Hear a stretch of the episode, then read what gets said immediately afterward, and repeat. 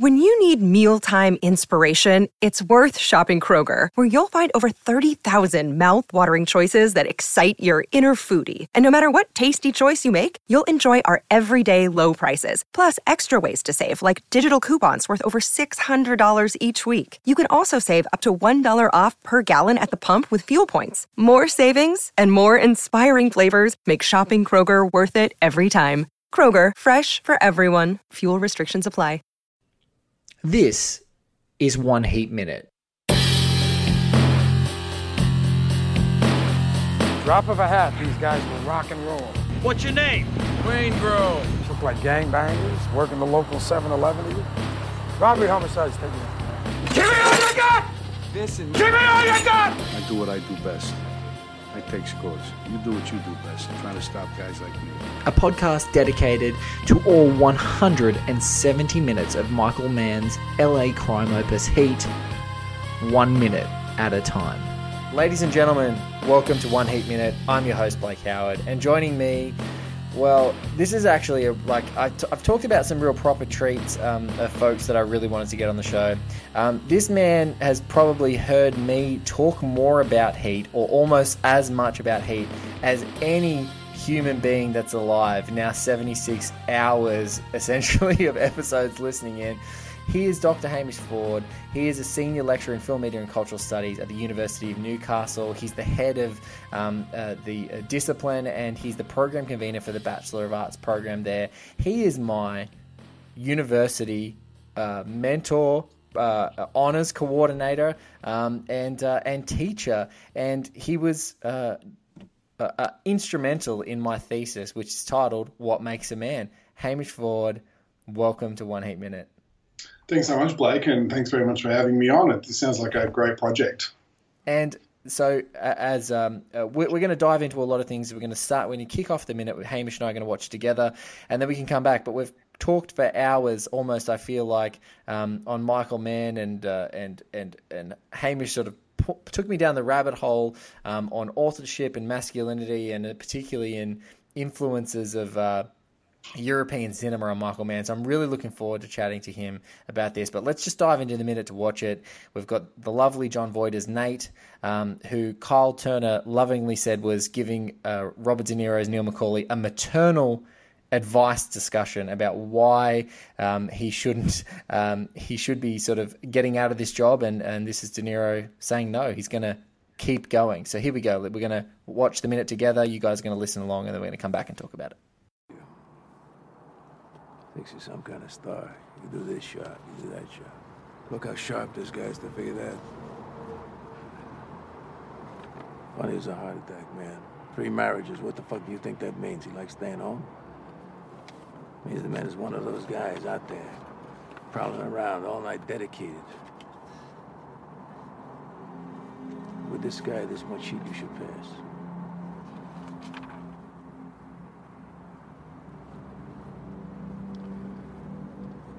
It's worth the stretch. This guy can hit and miss. You can't miss once. You sure? I am sure.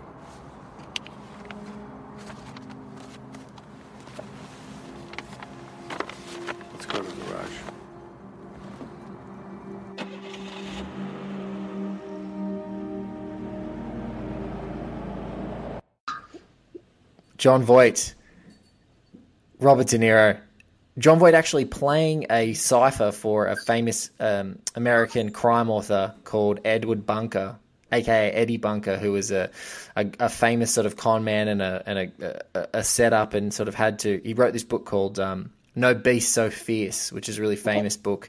Um, and so at the time, uh, I told a little ditty on the last podcast, but I'll tell you now fresh that um, at the time uh, Michael Mann wanted Jon Voight to sort of play Eddie Bunker. He's like, "You're playing this guy," and at the time, Jon Voight was like, "But, but why don't you just get that guy to play that guy? Like, why are you getting me to play that guy? You know, any number of up and coming actors could play this role."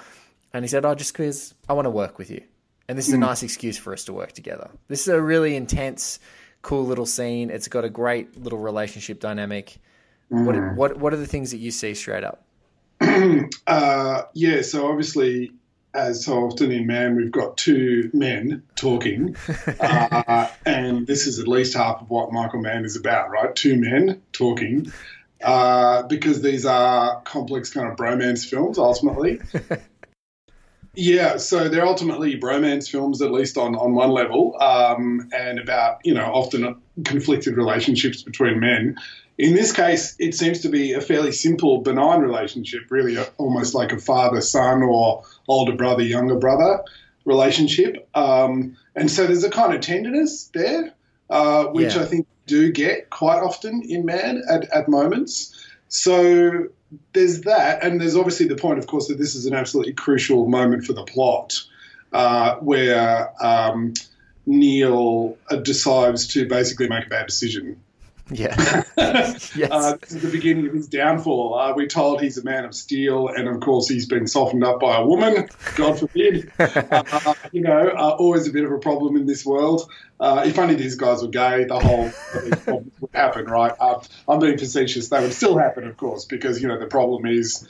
Uh, you know, opening up your emotions in general, um, but nonetheless, he's decided to, you know, not heed the warnings of his uh, sort of father figure, older brother figure, and to go ahead with the plan. So important on, on plot.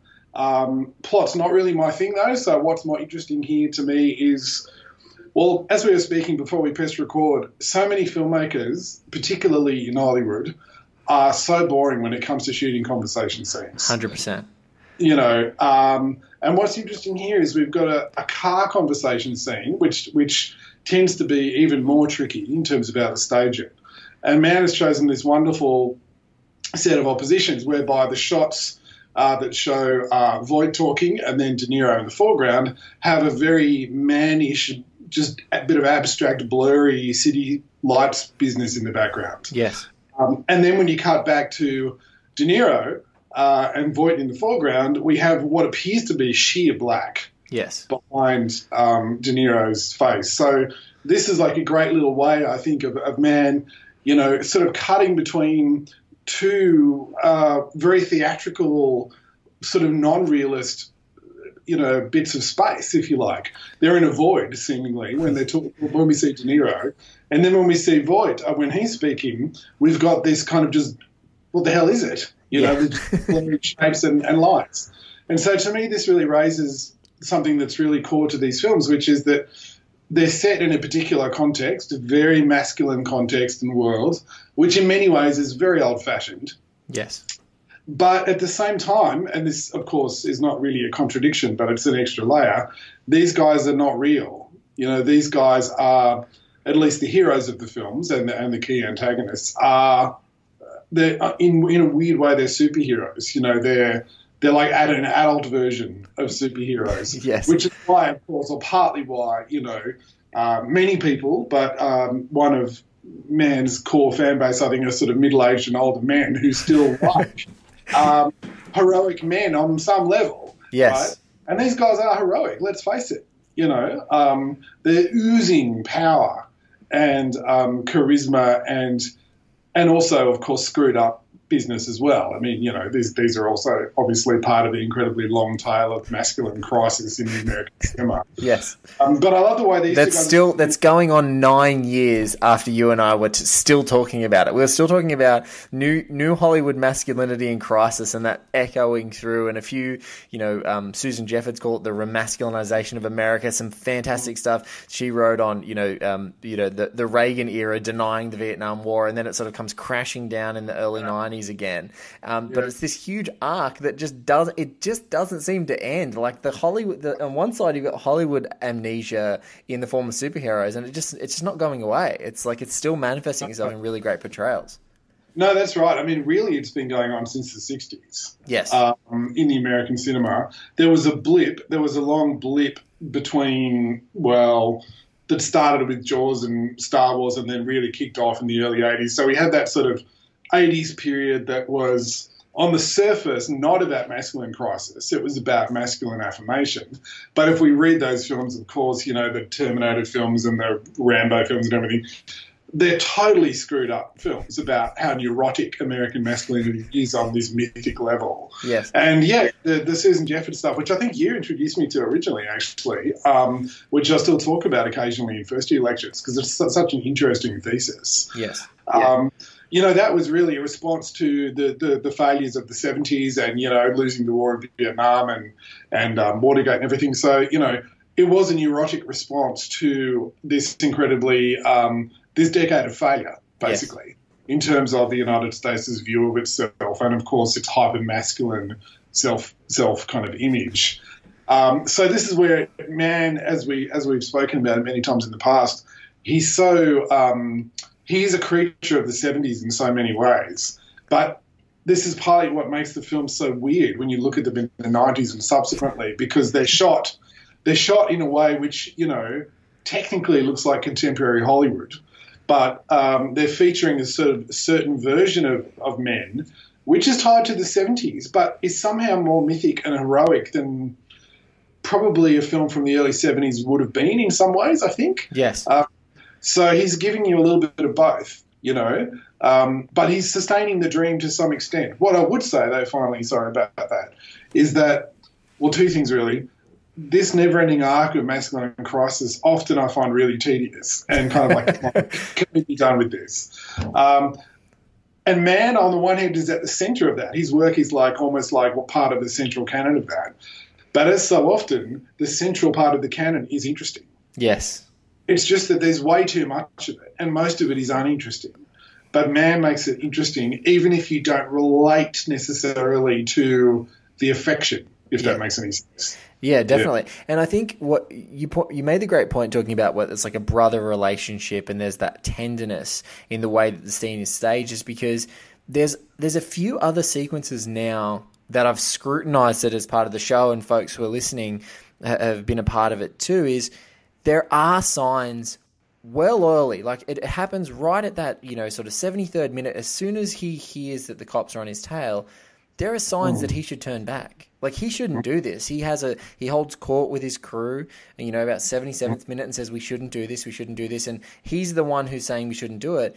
And what mm. I hmm. love here about the contrast with the light and the dark and the void is that it, the void is even re- expressed in his performance because he never makes eye contact with void. That's what I hmm. keep being struck by in this scene. He's like he's poring over these documents, and yes, it makes sense, but at the same time, mm. you know those people in your life from a sort of uh, an emotionally real place. Uh, you yeah. know, because they sort of are both these hyper um, archetypes at the same time. These really specific people. Um, mm he won't look at him. He will not look at the person who's going to give him the advice that actually says yeah. you need to turn back. And I love that about the dramatic truth of this scene. At the same time as you, you know that this is like, if he's not going to listen to Nate, Jon Voight's character yeah. here, he's yeah. never going to listen to anyone. And it's like it's like that predetermination, the fatalism of the movie comes back. It's like this guy was always going to go until his death, and we already know it now uh, in the in the 80 what is the 84th minute? I'm sorry the 84th minute yeah. that we're discussing right now. No look that's so true. I mean um, that's a great point. The tenderness i should have added is is largely implicit. Yes. And it comes more from voight actually. Yes. Uh, because he you know i mean nate is this kind of like cold guy basically who's only just starting to develop some kind of emotional life, seemingly. And I think on the commentary track, Mann refers to him as a void, like his actual character, yes. or as as a guy basically just with a void where there should be some kind of, you know, softer material. Um, and yeah, so he can't quite handle maybe. I mean, you know, if you want to be a bit sort of touchy feely about it, just like in this scene, he can't look at Voight because Voight is showing too much concern and tenderness for him. Uh, of course, while also not wanting to unmask his own, you know, operation. But still, there there is a kind of there is a, a certain yeah in Voight's performance and that final phone call too that they have later in the film. Yes, where you just detect a sense of like paternal or fraternal care. Yes. from him. But he doesn't get much back from De Niro, so I think that's that's really that's really true what you say. You know, De Niro, even in that last phone phone, phone call, he doesn't really say, "Oh, thanks for all your help" or anything. No, you know. no, no. I, it's that's my favorite. I always tell my friends, I wish I could be like Vincent Hanna or like Neil McCauley on phone calls because like Al Pacino picks up the phone and he doesn't even talk. He just like Yeah. he just Yeah. holds the phone to his ear. People go, you know, couldn't trace that. Uh, explosive incident. He goes, "That's wonderful," and just hangs the phone up. Like no, to, exactly. to have that ongoing relationship. I know, like we're both normal people, so you can't have that with your wife or with your friends. You know, you can't do that.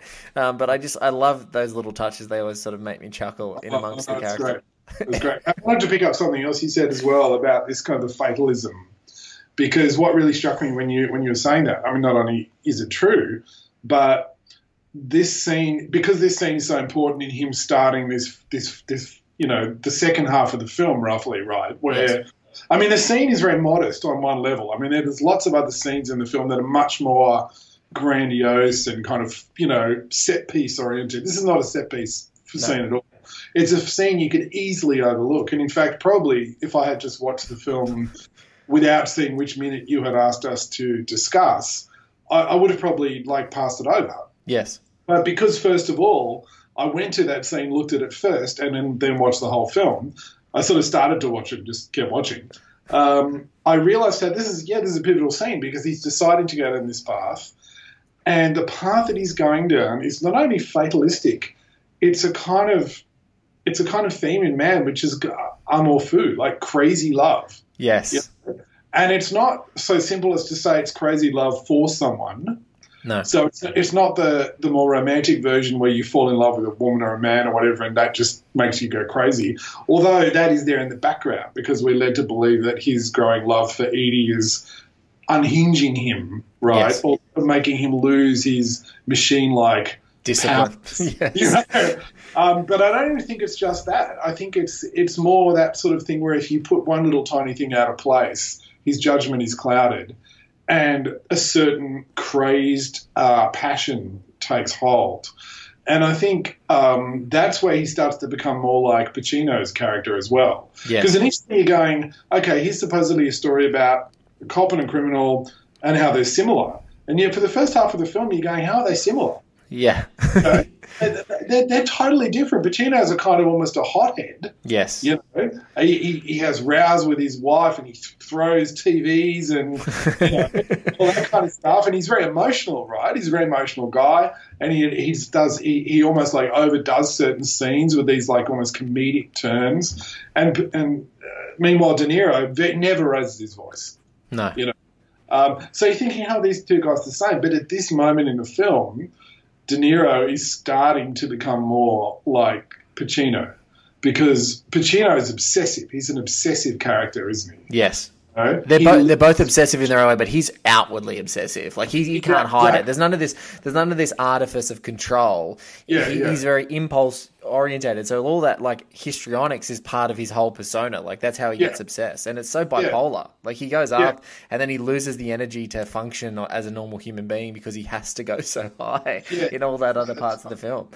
That's right. That's right. And I was thinking about um, again uh, something that Mann was saying on the, on the commentary on the Blu-ray um, and DVD um, that oh yeah, that's right. He was he was talking about different kinds of cops, and he said certain guys, cops and detectives, their position is that you have to be removed. You can never get emotionally involved in what's happening Yes. because otherwise otherwise you can't cope with it and also you're not going to be helpful to the, the people and this is he was talking about this over the scene where the young prostitute's body is discovered Yes. and the, and the mother rushes in and, and he gives her a hug and so he's talking about that notion that there are other cops that are the complete opposite that sort of embrace their humanity and, and fully emotionally engage in the horror of what they do and, and of what they see and I think he described it that these are like a, a more elevated level of cop, you Yes. know, and that Pacino's character Hanna is is that kind of guy. So in Mann's eyes, although he seems a little bit crazy, Pacino's character is actually the best kind of cop. Yes. And, and again, this gets back to the notion. I think he's almost like a superhero. Yes. You know, he's dysfunctional and, and he can't hold down a. His personal life is all screwed up and stuff, but there's something unbelievably heroic about him. Yes. You know, so I think this moment where we don't see this scene in the film, of course, where we don't see Pacino, he's still there, obviously, because we see a picture of him, Yeah. but also And we see a picture of him happy. What's even Yeah. funny? He's it's it's the point where he realizes that he's been seen and he's sort of happy, smiling, like, ah, Yeah. here we Yeah. are. It's even funnier that we're talking about it. Well, that's right. That's right. And so he's invoked. Neil learns about him for the first time, and it's like the the love story begins here. Yes. But it's it's it's not just a question of bromance love, although certainly that's one way you can talk about it. And you know, I'm sure there are great queer readings of this film available. You Yes. know, um, I'm sure you talked about this on. Um, but I'm not even just referring to that. I mean more this shared amour fou, this crazy love, this this passion that actually makes you do things you shouldn't really do if you thought about them in a more rational way. And you know, Jon Voight is the voice of reason in this, and and Neil is choosing to to not follow that path. Um, so I think those little pictures of Hanna are those little intercuts, which on one level are very conventional. They're still really important because they're like shards of this initial frisson. You know, this yeah. like, the, you know, and, and of course he says, you know, and it's quite funny. He says Hanna likes you. He likes you. You do this good. You do this sharp. You do that sharp. Yeah, it's like teenagers. It's like you know, it's like this guy really likes you. It's like, and and he's, almost there's a little tiny tiny glimmer on Neil's face of pleasure at, at that. Yeah, satisfaction. It's it's what's so strange. And you just talked about that um, that crazy love, and it was something that we we discussed a lot. You know, back when I was studying, was that Mann Mann archetypal characters, and particularly his protagonists, often have this lure towards the sublime. And it was some it was a philosophical sort of tangent that you sort of helped coach me down, but I see it. It's so pronounced when Neil does that amazing. Um, uh, look out to the ocean where he's framed with his gun on the glass Yeah. table. Yeah. It's f- Yeah. famously copied from an Alex Colville painting, um, uh, where you know, sort of he's he's standing there and has his gun on a draft table. But here, it's kind of a it's it's almost like a morsel of that because in especially in the way that it's staged, because he's just against the black void, not looking to reason, not looking to reason, listening, hearing things, but he's not purely hearing, you know, uh, the guidance to get out of this. He's like, no. This is mm. where I am. His mm. only satisfaction is in the danger. Like Yeah, that's where it is. yeah. That smile, that glimmer. It's like we've mm. just got this potential. You know, Yeah. this is this is act. You know, there's that weird thing. uh, It's been pronounced in other movies and you know in different scripts a million times over. It's like oh, this is where the fun begins, right? This is where the actual fun is. The we know we we both know we exist, and now here we go. And that's like that choice. It's really interesting in this in this particular scene. Yeah, I mean, it's it's almost like this in this genre, whatever genre it is, or or particular authorial take on a genre. It's this, uh, and there's two other scenes that sort of do it as well. That it's like the equivalent of the meet cute moment in a rom com. Yes. you know. So the other two scenes I'm thinking of is when, first of all, when Pacino's character sees Neil for the first time, and he says, "Who's the loner guy?" He's the loner. Yeah. Yeah. And the other guys are all kind of normal, you know, slightly cliched looking guys. They're obviously criminals in one way or another. But here's this super smooth guy in a nice jacket, no connections, no wife and kids or anything like that. Who's the And loner? Pacino's like, oh, this guy interests me. You know, it's almost like, hmm, you know, um, tell me more. Um, and then the other scene I'm thinking of is when, I mean, he gets really excited about this when he works out that they're being filmed, Yes. that, that they've been made, right? He goes, we, the cops, have been made. Um, and he, I mean, he almost has an orgasm when he finds that out. He's like jumping up and down, almost like a lunatic, you know. And meanwhile, as if that wasn't kind of all exciting enough, then you have those shots of Neil doing the filming. Yeah. We're almost in Hitchcock territory in terms of like voyeurism and pleasure of the gaze kind of stuff. But here we've got, of course, men looking at men. He couldn't have a more Jimmy Stewart phallic lens also from the top of that from, Yeah, the, top, yeah, from the top of that tower. And he takes he takes a deep satisfaction. It's just one of those moments where you smile as well. It's like the whole the pure voyeurism Mm. of whatever this thriller crime genre, whatever you want to call it. It's like we're Yeah. all we all know these guys are gonna meet and it's about Mm. it's it's Michael Mann having a really fun game of how to, you know, keep us on the edge of our seat for this relationship. But it is this relationship that people are interested in seeing. They want to see these two collide.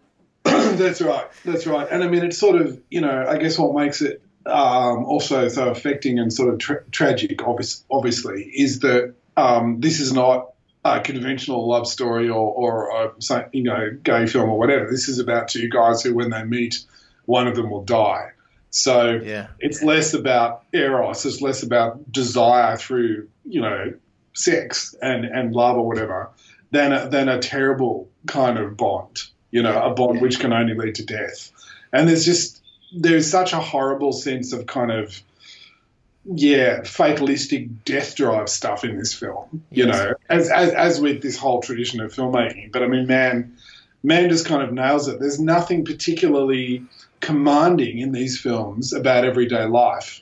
You know, what's commanding is the lure towards death. Yes, and You know? and and and de- death is always a consequence of, um, you know, whatever their purpose is. I want to I want to go away from. I think we've talked on the show, and a lot of people talk about Mann in professional professionalism, but I really like now just sort of reframing it a touch and say, look, it's no, it's about purpose because people Mm. find purpose in their profession. It's not just the doing.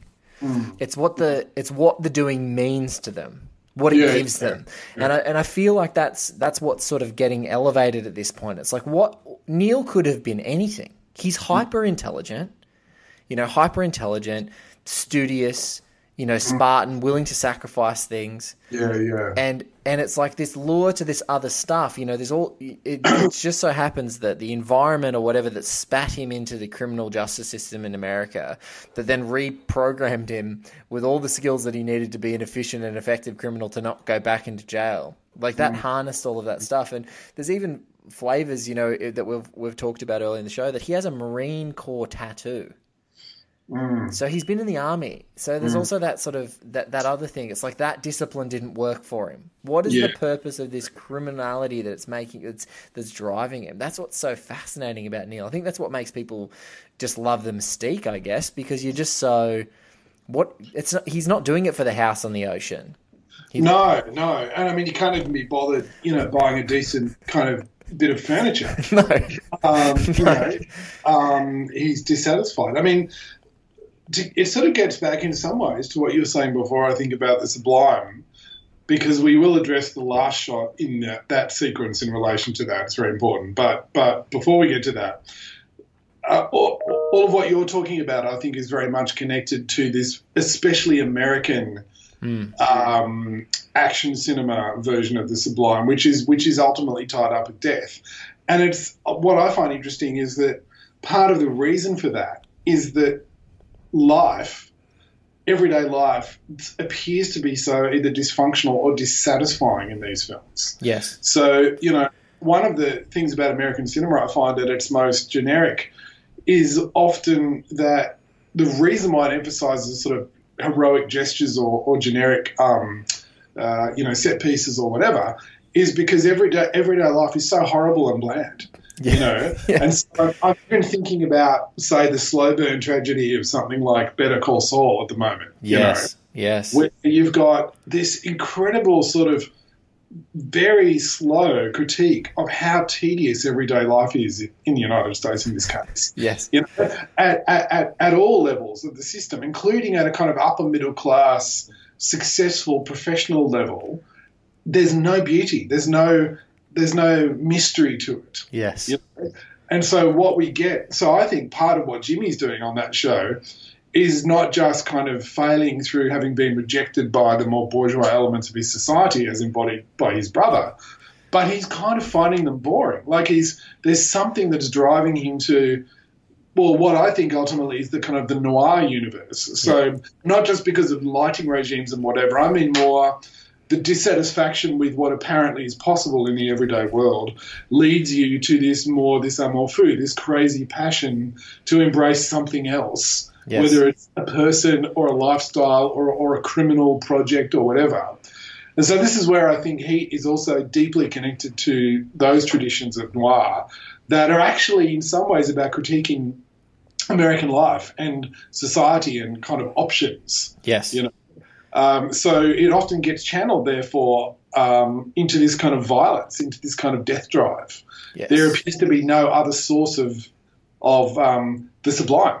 Yeah, and and what it makes so there's in Heat there's uh, what sometimes people might call like fleeting scenes now really leap out to me when you think of it when you sort of f- start framing it with that noir drive towards that crazy lovers because Mann is saying things about what is sort of systemically wrong with American society in like sort of in a in a very subtle way sort of the just the entire sort of drive of the film. But then he has these like overt flashes. Like you look at dennis, dennis haysbert's character don breeden. Like he comes out of jail and mm. the system is geared to drive him back to crime mm. like to you know to, to to allow someone to walk into a coffee you know to walk into your place of employment and give you an option that mm. that I've actually done the recording for on this show, and I know it's at the hundred and tenth minute because I've already it's already recorded in the can, and it's within thirty seconds. A crook who you knew from jail can give you an option, and that seems mm. better, yeah, than yeah. living your life. Yeah, exactly, exactly. And then because freedom. What's, because what's on offer is banal, everyday, crap wages, meaningless work Yes. Franchise, whatever, diner, flipping burgers. You know, this is it. This is either this or crime. Yes. It's amazing everyone doesn't choose crime. yes. You know? It's so much um, sexier. It's so much sexier. That's right. Um, but getting back to that death drive too, I mean, of course, yeah, these films are thoroughly American in all kinds of fascinating ways, but there's also like an almost, mm, there's an almost, there's an obsession with death in a film like this. I think that also gets back to more international kind of um, modes or, or, traditions. So particularly, you know, the, the German cult of death. Yes. You know, that we see in, in traditions of poetry and literature and filmmaking, and of course, tragically, politics as well. I mean, yeah. people have endlessly on, you know, one of the many ingredients of the, of the National Socialists' uh, success, if you like, was a certain kind of embrace of death. Yes. Uh, that it was, it, it's part of the culture in a way. And I think in a different way, that's true of the United States as well. You know, I mean, here's a country that still uh, puts people to death on a regular basis, yep. depending on the state. Um, the United States could not join, theoretically, could not join the European Union, not that it would ever want to, of course, but it can't even agree with its main uh, Western counterpart on the number one criteria uh, that you have to agree to if you want to join the EU, which is that your government will not kill you. The state cannot kill people. so when people talk about the West as if it's got some shared values, it's kind of like, well, what values? yeah. Because according to the EU, that's the number one most important thing. You know, in Europe, your government cannot kill you. In the US, that's not the case. No. So we have this institutionalization of death in the United States, which is increasingly out of step with the rest of the developed world. We have the cult of death, of course, of their military. Um, you said Neil had a, um, a tat, a military tat, right? Military tat, yeah. Yeah, I mean, there's that whole, to my mind, still unresolved, uh, you know, bloodbath, uh, massacre, whatever you want to call it, um, Holocaust, really, that was Vietnam. I mean, up to five and six million people in Indochina were killed. Um, that's, you know, we still haven't even really dealt with that, I don't think. That our number one friend and ally did that, and we were part of it. Yes. So all that stuff, it's a kind of, it's almost a worship of death that is just throughout the culture. And I think these films are partly a product of it, but they also, of course, because it's so personalized in these big heroic masculine characters, we have to confront it not in a political way, because Mann is not a political filmmaker, I think. Yes. But in a way that's sort of subtle and, you know, all this stuff is like bubbling away beneath the surface. You know, that, that's how I see it. Yeah, that, that's the texture. He, he's never felt, Mann doesn't feel like he makes, or he's so authentic in his portrayal, but I think at the same time, he does, he's not, um, that's where he's much more of like a European style filmmaker is that he's he's not he's not hitting you with a bludgeon. That's a more 70s style. It's a little bit under the surface. It's all in the it's all in the subtext of what's happening in the film and when things you know do do sort of emerge it's it's all in the authenticity of the moment so that Donald Breedan scene you know mm. you, you, need to know about you need to get the context so it's he's like he retrofit the character like he needs to get the context of how bad this guy's life is and what the um, the frustrations of the system are and where he would get to in order to be able to reapproach it to come back and say, hey, mm. uh, this is a guy who in 30 seconds can give up his entire life. Yeah, yeah. And and it's, so for him, that's I think how he's able to approach some of these more, I guess, politically overt conversations. But it's not in his filmmaking because it, he has to first retrofit it. Oh, look, I, I, agree. I mean, one of the many myths about 1970s American cinema, I mean, it's a very over mythologized decade. Yes. One of the myths, I think, uh, that that generation has spread partly about itself, I, w- I would add, yes. is that this was some wonderful radical decade. No. Um, and that's largely a lie. You know, I mean, you look at those films, you look at uh, the, the big films, you look at the small films from the early 70s, lots of interesting films and some great films in there, but very few that I would call radical politically or in any other way. Yes. Um, they're politically all over the place and often troubling as well. yes. Um, the stuff with gender is is you know in some ways I mean people criticize Mann for being you know disinterested in women and, and stuff and that's probably true to, to to a degree but the 70s stuff is often worse I mean the treatment of women in those 70s films is is often very shoddy Yes.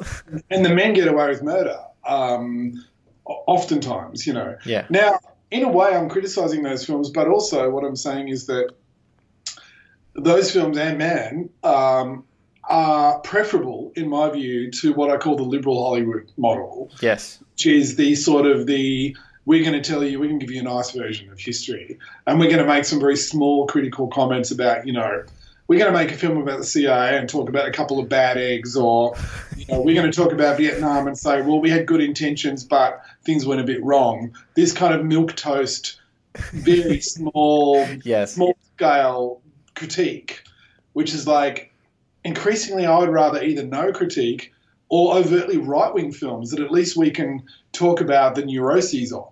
Yes. You know? So, for example, I would say that something like Green Berets, which is obviously a hilarious film at many levels, is in a weird way a more honest film about what the United States told itself about Vietnam than all those liberal Hollywood films Yes. that lied to us completely. Um, so I think Mann's Mann's, if you like, apolitical or uh, yes, he's the fact that he's not a liberal Hollywood guy. I'm not talking about his personal views. I'm Yeah. talking about what the films seem to be saying is part of their fascination and part of what makes them rich. I, I would agree with you. Yeah, and I think um, I I like. Um, I think some of the the great films at that time, they, it's like a comedic term. You just sort of they're throwaways. Like the whole context is a throwaway. They're just throwing away and they're hitting you, hitting you, hitting you. It's not not very overt. Not very overt in just anything in the politics with um, Right, man. And some some of the best films of that time, you know, you you look at the contrast of like all the president's men versus Mm. network. Like network is the bludgeoning. Yeah. You know, network is the is is the vastly more radical one, Yeah, whereas yeah. all the president's men, um, all the president's men, and some echoes in like the Godfather. There's a great line in the Godfather that Mark, you know, that Pacino actually says, where he's like, you know, my father's just like any, you know, any uh, powerful man, like a senator or a governor, and you know, um, Diane Keaton's Faye, um, Kay, she says, um, she's like, oh, but senators don't kill people, Michael, and he's like, who's being naive now, Kay? Like Yeah, that's you- like that, that that that's like the there's these little morsels in some of those mainstream ones that are kind of semi radical, and then you you do Yeah. have to take there's those odd ones that come out in like that period of cinema, like a network, which almost then gets swallowed by the entire genre or the entire sort of era because there's just all this other blockbuster stuff, and it's only now you sort of go back and go, wow, that was actually radical. You know, that was actually radical and really radical in in, a, in, a, in an American context. Network is a funny one. I remember us talking about this um, a long time ago. It's um, it's making some good commentary, obviously in relation to TV, but also, you know, it even kind of brings in radical politics as a bit of a subplot. That's all kind of interesting stuff. But it really troubles me in that film the way that, um, the, you know, the problems of commercial television at that time are so gendered.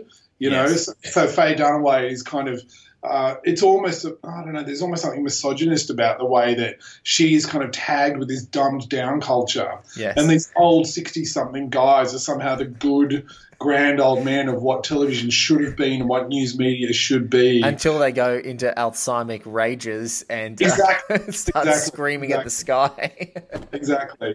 Um, so it's interesting, you know. I mean, before we, we get back to to Heat for a minute, you know, like people like Robert Altman, you know, when you read a lot of work on him, as I did a few years ago, and I, I, I wrote a couple of really long pieces on on his '70s films, and I found that a lot of the writing on Altman, in a way, misrepresents those films because it suggests that they're these kind of liberal, even at times radical essays on American society.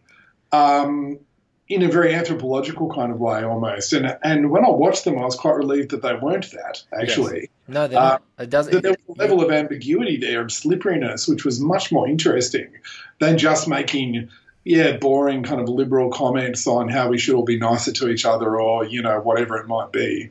I mean, there is an interesting politics to his cinema, but I don't think it's just that. no. Um, uh, so it's funny though, isn't it, when you compare Altman to someone like Mann, because Altman's men, uh, well, he's interested in men, but he's not interested really in heroic men. no. Like the closest we could get would be, um, I don't know, in a way, something like, well, the genre things like um, Long Goodbye, obviously. Yeah. Although there's a lot of joking around there, but even something like um, California Split, there's something. I mean, that's his big bromance film. yes. Um, and there's something almost in a very pathetic way, ultimately superheroish about those guys. I think, um, where th- that is that is a kind of love story, but a really sad one. And again, about the banality of everyday American life. Um, hey, look, getting back to the the, the minute for for a minute.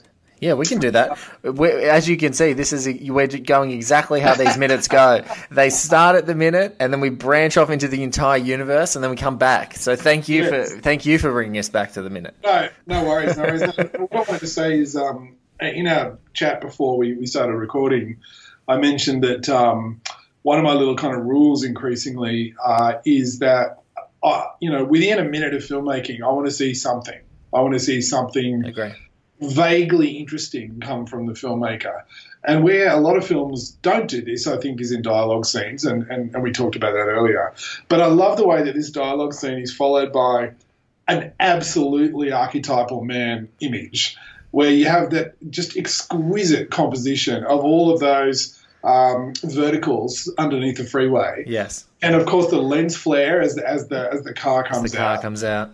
and I'm not a big scholar um, of Mann, but I, as far as I know, he was probably one of the earlier guys of the recent period to really start using a lot of lens flares and to make that a kind of a, a popular gesture, but also an acceptable gesture, right, within Yes. a Hollywood film. Is that correct? Do you think? Or- Yeah, I, I think I think you'd be spot on. But the thing is with Mann, he again, it's that hyper obsession with authenticity. It makes perfect sense in this scene, in the even in the editing. It's like it's this perfect thing. We're seeing the light. You know, we're illuminating direction. The flare Yeah. comes at us. We're immersed in this scene, like we're in like an antimatter space, and the car lighting up is like we're back to the world again. We're back to this, you know, um, physical, industrial LA world that we've been seeing for you know the preceding sort of eighty odd minutes. And so he he he has used them, but they're very sparing. They're like they're always around, you know, different parts of whatever story he's telling. So the most pronounced ones is there's like maybe one in Collateral, one or two, but it's all about that. Be, you know, he's he's much more interested. Um, I'll, I'll get the precise phrase because Kyle, who's in the preceding episode to yourself, said this great said this great phrase. He he sort of the the digital artifice is what he becomes more obsessed with after Heat. Yeah, and, yeah, and and and Kyle called it Kyle Turner. That is, guys. If you want to follow Kyle on Twitter, it's at Tyle Kerner. It's a spoonerism of his name. He called it the crumbs of reality. And I just loved that turn of phrase, that sort of that sort of sandy, grainy, digital, um, mm. and it's and it's almost like he's trying to affect that later tungsten light that we mm. see mm. behind Jon Voight's character's head in a lot of his other night shooting that come with like Collateral, the night scenes in Ali, um, and particularly Miami Vice. The whole of Miami usually is this sun drenched, stylish. Um, business kind of a landscape, but in Mann's world, it's this, you know, tungsten evening street lights, you know, car lights, the the, the lights from your dashboard being able to sort of trick Yeah. the light the, the, the way that you're looking. So yeah, he's he's it's his Mann style is only it's like for character. He's like that hyper obsessed method director, like a method actor. It's funny, isn't it? Because I mean, obviously, guys like J.J. Abrams were criticised a lot more recently for for turning lens flare into a fetish um, Yes. signature, uh, and I think even he's toned it down subsequently. In Heat, actually, there's quite a lot. Not as much as Abrams, but there's more, I think, maybe than Mann's other films. But it's always exquisite the way he uses it, and that that shot that we're talking about there, um, it's just perfect because the we've seen this kind of fairly dimly lit scene in the car, Yes. and then the, the brilliance of the lights, and then after a couple of seconds, it's like a kind of um, what's the word I'm looking for? It's like the light does something magical to the image. Yes. You know, I mean, it's already brilliant, but then it's it literally transforms it into almost like a kaleidoscopic effect Yes. where you have these multiple colors, these kind of rainbow colors that just explode in the center of the, the image. And the architectural stuff there, um, you know, is just wonderful. I mean, th- this whole film is full of locations. We were talking earlier about his fetish for location work. Yes. So there's always like a double layering of space in these movies, well, at least double anyway, where you've got real locations, which is fantastic, but then you've got the the the manizing of them. You know, you've got the the his particular very strict rules about palette, which in this film are, are reaching like you know. of, of even of- his even his infrared camera, Hamish, has to be infra blue. It cannot Exactly. be infrared. That's how hyper obsessed he is. Exactly. Uh, so it's it's it's it's as close to monochrome as you can get while technically being a color film. N- not in that sense of being, um, uh, you know, uh, oh, what's the word I'm looking for? You know, fake black and white, but Yes. just in, it's blue and black. It's a blue and black film, Yes. uh, basically. And and I was also wondering just on that actually whether this obsession in recent Hollywood or recent dish Hollywood towards teal. Uh, and there's a lot of stuff online kind of bemoaning the fact, you know, um, Oh, I'm sorry. yeah. That's all right. You're, you're, you're good. Oh no, I, no, no, I'm, I'm good. Um, I'm just getting knocked on the door because I didn't realize that someone needs to come in here, so I've got to get out in just a moment. But we can wrap up Sure, in sure. a no sec. Yeah, I mean, this this teal stuff. I mean, surely Mann played a part in that, uh, ratcheting up this kind of. I, I think the stuff that Mann did physically with a director like a director of photography like Dante Spinotti um, has just been tried to digitally been recreated. And him as like a digital pioneer and the palettes that he was creating, it's like it's that it's. I think sometimes it's that sort of cheap stylization, like people just color correct for color correct sake. Like David, it's Exactly. it's it's. I think, but but I agree with you. There's these stylish directors that come out, and that's the frustration, like you said earlier there's like hmm. this center in a genre that seems, you know, a fairly uninteresting genre, a very two dimensional genre. There's this center of these incredible films that are seminal, that are super influential, that people are always reaching for, and they just never quite touch them. And they just create cheap knockoffs over Yeah. and over again. And you're like, God, this is so boring.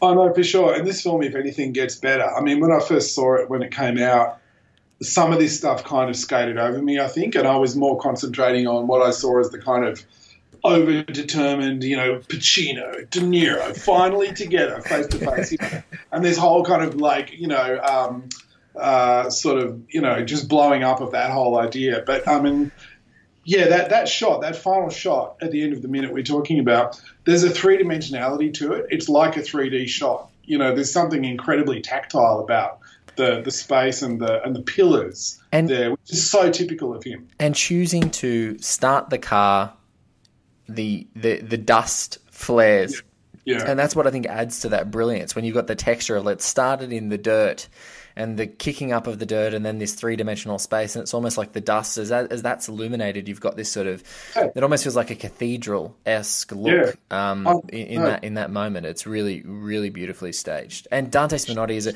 you know in two two years later he does one of my other favorite um, films in this genre, which is LA Confidential, which is again in a film that is exquisitely shot. You know, Curtis Hanson, just you know, the, as a period film, looks so gorgeous. You know, regardless of whether you like the the tale, but it, again, Spinotti as a cinematographer is just quite exquisite. So those spaces are real, but they turn into these kind of Mann spaces. And also, importantly, most of them are, unless you know LA really well, they're anonymous spaces. You Yes. know, they're those kind of um, spaces that Gilles Deleuze called, you know, anywhere, whatever spaces. Yes. You know, I mean, it's like under a freeway somewhere in the United States. We assume in, in Los Angeles, right? Um, and then just super finally, I love the way that he lets the car actually leave the frame. Yes. You know, like we are left with the graceful movement and this kind of pregnant 3D, luminous, kaleidoscopic, thanks to the lens flare kind of image, which is like, that is where his cinema is truly formalist, I think. Yes. Uh, Hamish Ford, thank you so much for being a part of One Heat Minute. It has been an absolute blast. You're coming back. As I said, I make people promise they'll come back on the show. Um, you're coming back. It's been an absolute pleasure to catch back up and talk. We could have talked for hours, but folks, um, uh, you can hear a morsel of what my thesis conversations were with Hamish um, and, and all the lovely uh, alleyways and directions he put me off. I super appreciate it, and I'm extremely thankful um, for Hamish, uh, uh, his guidance and as a mentor. So thank you on the show uh, for as. As a tutor, as my teacher, thank you. Um, You're most welcome, Blade. Blake, it was always a pleasure, and, and, and it has been again. It's, it's a wonderful project, so thanks for the invitation. Thank you so much, guys. Thank you to Garth Franklin for our web design, Mr. Paul Davies for our awesome theme. Thank you to Mr. Hamish Ford once again. And um, for you guys who are listening, uh, there'll be another episode of One Heat Minute just around the corner.